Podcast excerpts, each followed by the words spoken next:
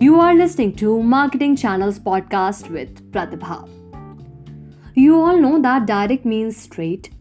Similarly, you can approach your customers straightly in direct distribution without going to wholesalers, retailers, etc. This can save your precious time and money without going to any distribution channels.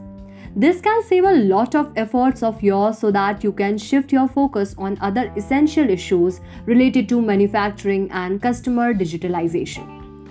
With this, you can think about the concepts of cost minimization, scrap waste minimization, focusing on eco expenses and zero wastage policy. Well, direct distribution helps a customer to purchase directly from manufacturers without going to any wholesaler or retailer. In direct distribution, two or three means are involved. They are manufacturing company, online medium, and warehouse. I hope you have understood the concept of direct distribution. We will meet in the next episode and we'll talk about telemarketing in detail. Till then, stay tuned.